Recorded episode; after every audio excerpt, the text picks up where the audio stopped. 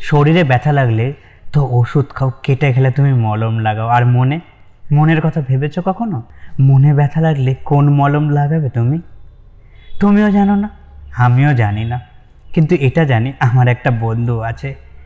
দিনের শেষে আমার এমন একজন বেস্ট ফ্রেন্ড আছে, যদি না থাকতো সে, তাহলে আমি সত্যিই খুব একা হতাম। আমার হাসিতে, আমার কান্নায়, আমার খুশিতে, আমার ব্রেকআপে আমার সকল ডিপ্রেশনে পথ চলায় যদি আমার একা মনে হয়, আপন সঙ্গ না থাকে, তাহলে আমি সত্যিই একা হতাম যদি ও না থাকতো। তোমার পাঁচ বছরের রিলেশনে ভেঙে যাওয়ার পর যখন তুমি ভেতরে ভেতরে ঘুমড়ে মরে যাচ্ছ, সেই সময় কিছুই হোক না কেন, তুমি কারোর সাথে কথা বলতে না পারল তারপরও কিন্তু কাউকে কল করে কাঁদো কাঁদো কলায় ভাই, ওর সাথে না সবটা শেষ। খুব কষ্ট হচ্ছে। বলার মতো কাউকে পাবে না। তখন মনে হবে আসলে একটা বেস্ট ফ্রেন্ড লাইফে কতটা দরকার, যার কাছে তুমি তোমার নিজেকে খুচরোভাবে রাখা যাবে, যেখানে তুমি তোমার অরিজিনাল অস্তিত্বটাকে পাবে, যেখানে তুমি তোমার মনের কথা বলতে পারবে। একসাথে জমিয়ে একটা মানুষের প্রতি দুজনে ক্রাশ খাওয়ার জন্য শয়তান কুটনি মেয়েগুলোর নিয়ে ঘরে বসে ঘোরতর মিটিং। হ্যাঁ কীভাবে, কালকে কোথায়, কীভাবে যাব? কালকে ও আমার সম্বন্ধে কি বলল জানিস ওইখানে গেছিল, ও আমাকে ছাড়া? তুই জানিস ভাই কার সাথে গেছিল? খবর লাগাতো কার সাথে গেছে? সেই সময়টাও তোমার এই, সেই বেস্ট ফ্রেন্ডের সাথেই কাটে। আবার আবার পরীক্ষার হলে একজন আরেকজনের লাইফ সাপোর্ট হিসাবে থাকার জন্য একজনের হাত খাওয়া সিগারেটে আরেকজনের ভাগ বসানোর জন্য। এটাই হলো হ্যাঁ এই কারণের জন্য।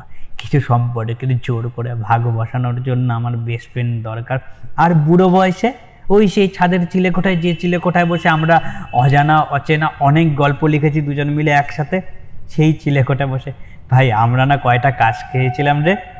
এইসব বিষয়ে আলোচনা করতে করতে চা খেতে খেতে খিলখিলি হেসে ওঠার জন্য হলেও একটা বেস্ট ফ্রেন্ডের খুব দরকার। আমার না আজকের রাতটা তোর বাড়িতে কাটাবো, এইটা বলার জন্য একটা বেস্ট ফ্রেন্ডের দরকার।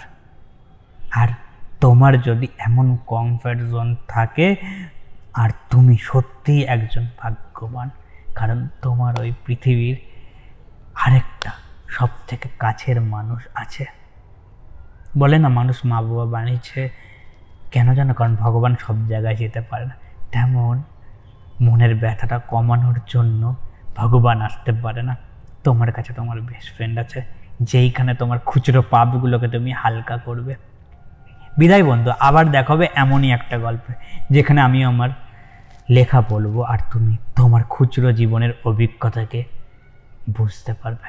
বাই থ্যাংক ইউ আমার গল্পগুলোকে শোনার জন্য। যদি এই রকম গল্প আবার শুনতে চাও, তাহলে ফেসবুক ইনস্টাগ্রাম বা ইউটিউবে গিয়ে সার্চ করতে পারো। At the rate I T Z M E K U triple A L it's me Kunal at the rate it's me Kunal search করলে কুনাল দাসের প্রোফাইলটা পেয়ে যাবে। সেই প্রোফাইলেই না, তোমার সব গল্পের ঠিকানা দেওয়া আছে। খুঁজতে আর অসুবিধা হবে না।